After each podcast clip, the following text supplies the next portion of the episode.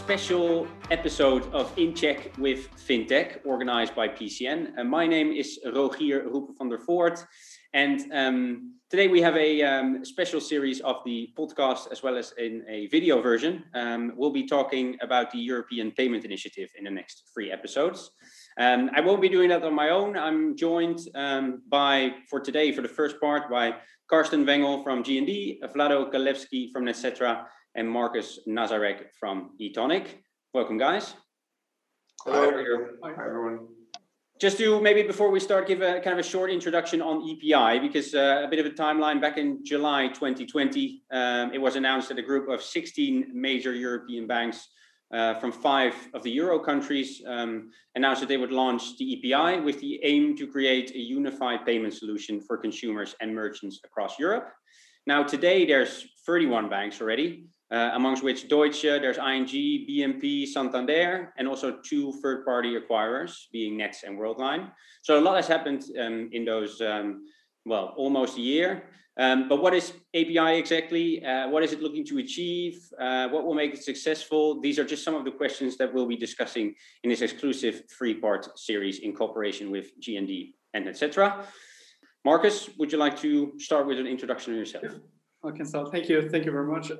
So my name is Markus Naczarek. I have 2 decades at least experience in banking and payments. I was working for a bank, then even for an association of banks with all regulatory background, then working for a while for PayPal. So I also know the payments in Europe, responsible for the wallets, what comes in and out of the wallet in the sense of payments and card.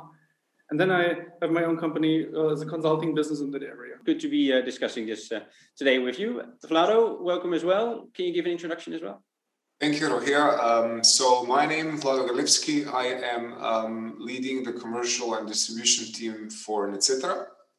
And I have been working in this segment for the past 10 years. And adding to that, I'm an payment and blockchain and crypto enthusiast, and looking forward to bring value to this discussion. Thank you. Karsten, welcome. Yes, hello. Thanks for having me here. My name is Karsten, joining from Giesecke and Devrient, a 168-year-old fintech in payment business. We have been basically working on payment for all these times, and my role is actually leading the payment business globally from a sales and distribution perspective on behalf of GND, and that includes basically everything what we do on classical payment with cards, but also digital payments, tokenization, and things like this. And of course, our group is much larger because we also still produce cash, and quite a lot of that, and we will come to this topic, I think, later in the discussion. Absolutely, yeah. Great. All right. Well, again, welcome, guys. And to kick things off, let's talk maybe specifically about EPI, kind of what the current retail payment landscape in Europe looks like. Markus, would you like to give us an overview? It's a very interesting development over if you look back 20 years, because still after all these work on harmonized payment framework, legal framework on payments, and all what is done with the SEPA, it's still very fragmented. When I was first involved quite long ago, when SEPA came up and the discussions were, okay, now we have a harmonized framework on the data formats, how should we move into the market? How should we make payments easier, digital payments easier, mobile payments easier? There was a lot of hope, and so that is even 15 years ago when this discussion started and when we looked into innovations in that field. And still, even if it is a huge effort to put, let's say, SEPA as a harmonized framework into the market, but still then kind of further development stuck somehow, because really payments in a sense of online or mobile payment, they didn't really evolve over the time. And so we have still in the retail market very many different ways of implementing or realizing retail payments. Oh, so there's a clear demand for unification, basically. Exactly. I mean, on that note, Vlado, what do you see that API wants to achieve or change right now? You know, it's really interesting that Markus mentioned SEPA as an example, and I think SEPA is an excellent example and an excellent initiative.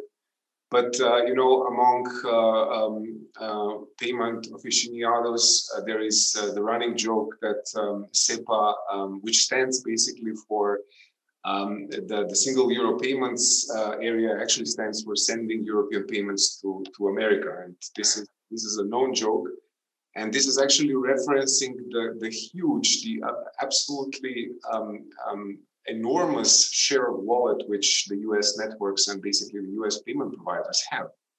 So if you take a look at some statistics for, these are already old, I think 2019 or 2020, you have the vast majority of the total transactions within the EU zone, then including UK, which is around 260, 270 billion, were divided between Visa, MasterCard, and PayPal. And I think around 15 billion, so not even 7%, 8% are or were between the three biggest national schemes in Germany, so GiroCard and CarboCare and Swish in Sweden.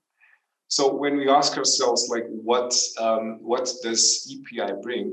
First and foremost, it brings consensus. So I think what differs now in regards to the European Payment Initiative compared to other initiatives in the past, like Monent and some other initiatives, is the wide consensus between the stakeholders. So we have 16, I think, actually not 16, in the meantime, almost 30 major banks supporting the initiative, which is a huge moment. It's not only that. You have the ECB, you have the technical stakeholders, you have the integrators. So there is a very wide consensus that this needs to happen. Yeah? And if you ask me, it's way overdue. It's absolutely way overdue. We have relied for a very long period of time to have such a big influence on the payments ecosystem from various different players, or let's say the majority of them are in the US. So we need to really rethink that. And this is as well very interesting. So that's kind of what is EPI longing to achieve. It is longing to kind of bring a bit of balance in this geopolitical sense. Yeah? So, and why is that? It completely makes sense. So if you take a look, we have very strong national schemes across Europe. But who is the actual competition, or who are the actual influences if we take a look at on a geopolitical stance? On one side, we have China with a very advanced program with the digital yuan and their CBDC program. On the other side, we have US with their absolute dominance on the scheme side, but as well on the fintech side with PayPal, on the fintech side, and the announcement of CBDC on theirs, and as well the big tech. So, like, we are really from a geopolitical sense absolutely needing to do that. So if you take a look at these national schemes, we are speaking always at the that in order for this to make sense, it needs to have kind of the economy of scale. Okay, and if you take a look at GiroCard in Germany, it makes sense for Germany. CarboCare in France, but if we take a look at who the competition is, it absolutely makes sense for unified pan-European harmonization of the national schemes. So yes, so I think that these two elements, the geopolitical sense and basically the operational, the pan-European harmonization of the whole landscape of payments, are the two most important points that EPI wants to solve and wants to improve. We started PCN 12 years ago with a view to serving the fintech community from a growth perspective. Since 2008, PCN has helped household names in fintech as well as the largest global merchants grow with the best talent who have specific financial technology experience. If you are a VC with a portfolio of fintech businesses, a scale-up looking to hire the best talent, or a merchant looking to hire a head of payments or an entire payments team, get in touch today for a no-obligation consultation on how PCN can help you accomplish your hiring goals. Great. All right. Okay, let's talk maybe a bit then about those key stakeholders. You already mentioned some of them, Vlado, banks, the domestic schemes, the merchants and the consumers. Karsten, how would the EPI impact those stakeholders? Well, as you already said, it's quite an ecosystem that we are trying to renovate here. And it's actually more than renovation. I think it's more like a surgery at an open heart. So it will affect all organs, no? And if you look at the payment ecosystem, of course you have the issuing bank at the forefront for serving the customers in Europe. So the customers are then the second, because they should all feel and see, hey, there's something different coming, something new, something potentially better than what is currently there, coming from all the different international schemes that Vlado has just talked about. That means that the domestic schemes, especially France and Germany, are notably quite affected, because they have actually quite successfully developed national schemes just because they wanted these dominant players from the outside also not to enter so strongly. And I'm being German, and I'm using also the GiroCard and the SECOS system myself quite a lot, I can see this. I mean, this is quite significant, especially now also in the pandemic, how these GiroCards have been used, right? And the amount of card usage, especially here, going up, and the merchants all accepting it. So quite successful. Now, this putting on the European level is quite a change. And that means the local schemes will need to give up some of the things that they have acquired in the past. Now, and last but not least, the merchant, right? The merchants need to accept it, a new EPI scheme, because if they don't do it, then nothing is won. Take a look, and it's a good example, when Apple Pay was launched. It was not so successful because Apple Pay all of a sudden had a nice, cool gadget that everybody could wear around. No, it was successful because they had Macy's and different other stores in the United States already lined up, and they were all willing to accept Apple Pay. That made it successful. So you need to build this ecosystem, and that's why all of these key stakeholders are involved and will play a very significant role in the question, will it be successful or not? Makes sense. We'll talk a bit more about those banks then. I mean, it is somewhat of a private initiative of the banks. Like I said in the beginning, it started with 16 banks of 5 countries. Now it has increased to 31. What's the political context like that is around EPI? And by the way, it's not only banks. We also have processors in there, like Worldline and Nets, for example, yeah. Right? So also the back-end component, you could say, is also already being participating. Now, we have to notice that EPI really is currently a commercial initiative, right? There's an EPI interim company, which was founded in Belgium last year. And this interim company is now basically shaping the whole approach to generating this new European payment initiative. However, there have been remarks and comments by the European Commission and by the European Central Bank as well, because both constituents also say we need to protect and also build the European sovereignty when it comes to payment. Now, there are different means of doing this, and EPI is one means of doing this. So already last year, there were public statements by the European Central Bank and by the European Commission publicly supporting and endorsing the approach to European unified and harmonized payment scheme going forward. That, of course, is more a statement. It doesn't mean that they are currently, to my knowledge, financially vested in this overall project. But at least what we can say is that this is seen as a thing that where also the European leaders say makes sense. It makes sense to create also this initiative going forward. It will have not only positive effects on the payments side, but also maybe on European economy, and we come, I think, later to the topic when we discuss also the benefits for Europe. But from this perspective, I think it's a good that Europe is really supporting this initiative, and that gives it also some momentum and also some pressure, again, to be successful. Yeah, because I think the two biggest economies, obviously France and Germany, they need to be on board, right, in order to make this potential. Well, it's almost a common standard now that if you want to get things done in Europe, you need Germany and France on board. Luckily, both of them are, right? And they are also on the scheme side here. If you look at the technicality a little bit, CPACE is more or less already an agreed standard that all would actually buy into. So there are also some foundation layers on some technical components here already set. But for sure, they will be the powerhouses. And if you look at the banks contributing, all the big names from Germany and France are participating. But also, notably, Spain is quite strong with BBVA and Santander, and of course, some other banks as well. If you enjoyed this podcast, please consider subscribing in order to receive every episode as it's published.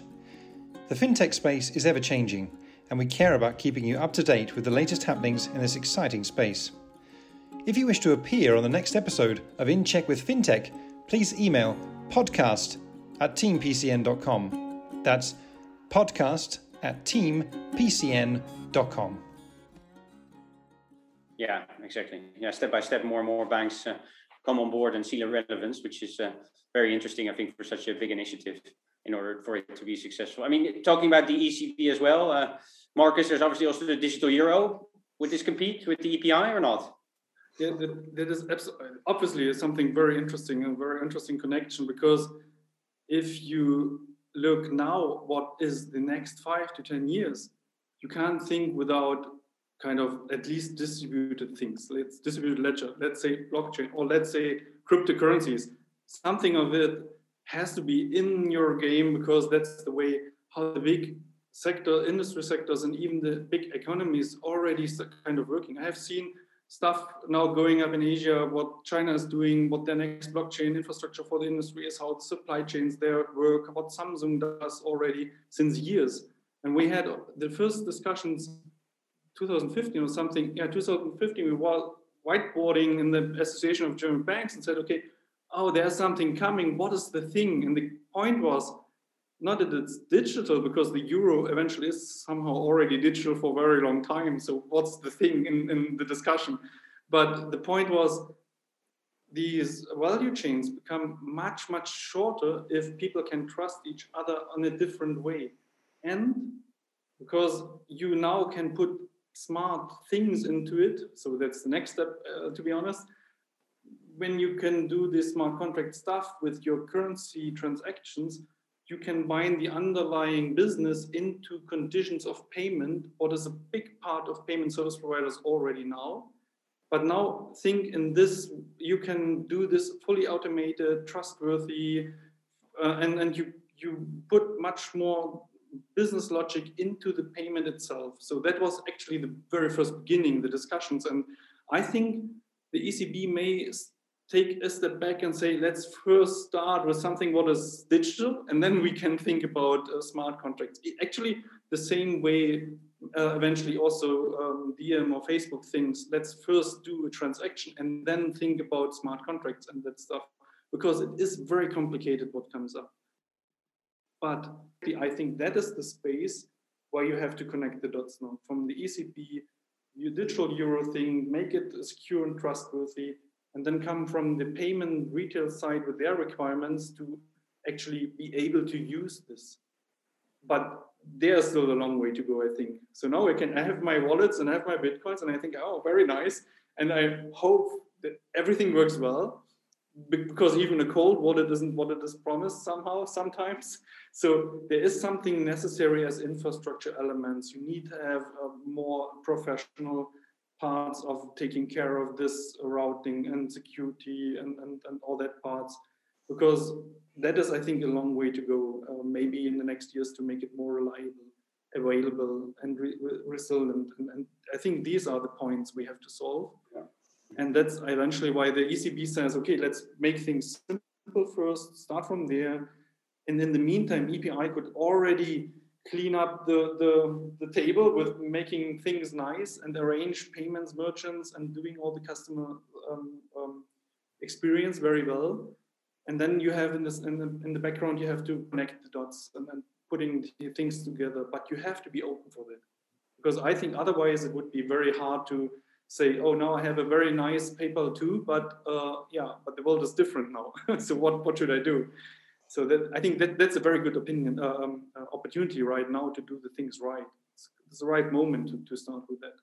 Yeah, Carsten, would you agree? I just would like to add, first of all, I think we have to notice that both EPI from the private sectors and EZB, digital euro, have both the same target, European sovereignty.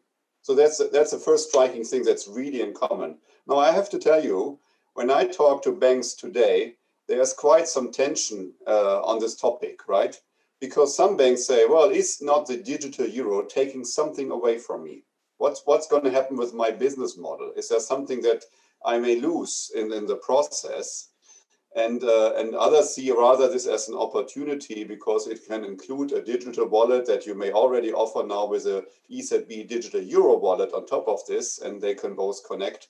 And there are also use cases to be seen here in the collaboration. We as GND and also here with NetCetera, I think we are looking at this really quite holistically. We have a as I mentioned earlier, we are still producing cash. How do we do this? Well, we are working with 150 central banks in the world. Overall, we need to think of CBDC, central bank digital currencies, and EPI not as competing with each other, but rather there's going to be a collaboration with both schemes, and they can both ignite really a fire of innovation with the European companies contributing to this. And we are coming here to the table because we want to be part of this party. That's actually just another thing on this, because that was very, I'm just, when you mentioned, yeah, banks were discussing this, actually we had this discussion because as a prototyping company, we had the discussions even already 2 years ago, how would we convert bank applications like lending or guarantees or letter of attorneys into something digital on a blockchain-based thing. And that is exactly your point. There are so many things only a bank can do. What doesn't just exist if you have a cryptocurrency, that doesn't help you at all. It just makes you carrying around a number. But I don't think you will take you will get a mortgage from the European Central Bank in the future. Yeah, right? Exactly. Or a guarantee for, or let's say a deposit for your flat, because that was also very nice applications on the retail market where you want to put deposit for renting a flat. How would you do this? You put money into something, but you could also do digital currency stuff that is fully automated, regulated. But a bank is necessary to speak and to talk this guarantees and this responsibility. Yes. Vlado, anything to add to this? So I think that although it's a pity because as Markus and Carsten already said, on the actual finance side, there is a multitude of applications that you could build upon, even a private blockchain using this decentralized finance and so on, which could be really state of the art. You know? So, and on the other side of the digital euro, I think once again the actual digital, let's call it like this, the digital euro has been with us for a while now, not in the form that it will be in the next 3 years, but we have had tokenized assets or tokenized money for sometimes in our wallet. The difference between, let's say, the digital euro and the tokenized assets is only under the hood. Yeah? So the actual front end, the customer will have a very similar payment experience, obviously very different when it's across border, but like, they will have a wallet and they will have a euro. The only difference is that it will be tokenized and it will be in their wallet and it's not going to be in a database in a bank somewhere. Once again, and I think there on the digital euro and on the CBDC, we are once again seeing that we are lagging behind as a community, as EU, as Europe, behind what is already happening. You have China looking at, since 2014, at basing a digital version of the digital yuan, basically on not on distributed ledger. It's a very centralized version, but in any case, they have an actual production pilot right now in almost 50 provinces already. Yeah? You have Singapore basing a digital currency on a private blockchain. You have Hong Kong basing. So you have a multitude of countries that are already working on this. And I think we have a long way to go. But in any case, I do think that both ecosystems are compatible. Both ecosystems are important. and are bringing, at the end of the day, what we want to see, and that's sovereignty in the payments landscape and ecosystem. So are they competing? No, they are rather complementing to each other. And one can serve as a catalyst for the other. That's very interesting. I mean, maybe to close things off, kind of overall opinion or position on the EPI on all of you would be interested to hear. Vlado, what's your overall opinion on the position of the EPI? Do you think it's a good thing? Absolutely. I would even go a step further. I don't think it's a good thing. I think it's a necessary thing for us to survive in the geopolitical sense. And maybe survive is a bit of a strong word, but actually compete on one side with the strong geopolitical forces like US with their payment landscape and their schemes, China with the upcoming digital yuan, which will change a lot of things, you know, which will change the way that, let's say, the US dollar is based, and it can actually jeopardize as well the dominance within the world payments ecosystem. EPI needs to happen. Digital euro needs to happen. And my personal view is that I think the best position that EPI officials can take is utilize local tech, is utilize European stakeholders who actually have a stake in this thing working. Great. Karsten, do you feel the same? No, I feel absolutely the same, and I would add to this, especially this topic of innovation and pushing this through also in Europe. I think EPI plus also the digital euro can be really a crystallization point of many different companies, innovators, startups, also maybe some longer-lasting companies like us, coming together and creating something new and developing something new, right? And giving innovation into this market. And that's also a strength then, again, for the European community, which if you look just at software development area is lagging far behind from the US or from China, right? So this is a good spark. I would also add for European citizen, once EPI is successful, as is rolled out, also digital euro, you name it, it's also an integration point for Europeans, for citizens living in Europe, right? Like when the euro was launched in 2002, I think it was, when the first banknotes came out, right? It was also something, hey, we are belonging together, right? This sense of togetherness and developing something together, strengthening the economy, strengthening the resilience of European banks. What Vlado also alluded to here, those three elements I see really as strong points. So there's no question if we should do it, we have to do it, and we better accelerate. Interesting. Markus, anything to add to that on your opinion? Yeah, I can only agree, because that is so necessary. Because just from the thoughts I had, what is money? Money, when I looked up, okay, money is something to understand, cryptocurrencies and all that stuff. So what is money? Money is relationships. It's not a thing by itself. Money doesn't exist. If you look into what fiat money is, then you come up with it's the power of work or a power of an economy or whatever, but it is not a thing as such. So if you give up the way people pay to others, you are not part of this relationship anymore. And I think that's the thing for me. I was a few years ago in discussions when we discussed, should banks do payment? And I was a bit irritated, and I thought, payment and banking is so different. Can they really do this? Yeah, for sure, because payment, it's banking, it's the same. It is not at all. Because you have to in payment, you have to manage risk, you have to manage relationships with merchants and customers, you have to do all this dirty work, call it that way. So you have to make your hands dirty, that's what I want to say. So maybe both, but at the end, it is really a very much and very close to to the people, to live this relationship. Money is relationships almost makes it sound philosophical, but indeed, I think the relationships between, like Karsten said, between the innovators, right, working together, companies like you guys really joining forces to build something which is also set up to be successful in the future. An integration point for Europeans, a unification of Europeans like we have with the euro. That's really interesting.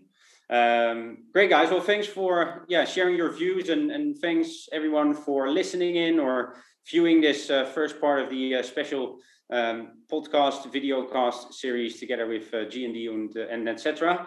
I think we just touched the surface on EPI, so make sure to tune in next week again for part two, where we'll look at more on a technical level what EPI may look like. We'll look at the use cases, some products, design and architecture. If you want to find out more, then you can go to either of our websites or LinkedIn's, and hope to see or hear you again next time. Thanks for tuning in. Thank you. Thanks for listening, and we'd like to leave you with a more serious message from our partner Free A Girl, who are dedicated to fighting child prostitution and impunity all over the world. Hi, I'm Eveline, CEO and founder of Free A Girl. Every day, 2 million children, especially girls, are being held captive worldwide. They are locked up and exploited in brothels, dance bars, or online, forced into sexual exploitation. Their freedom is taken away, together with their youth, family, and future. We are dedicated to fight sexual exploitation of children by rescuing these girls. Please join us, unlock their freedom, and unlock your potential by becoming a business partner. Please visit freeagirl.com for more information. Thank you.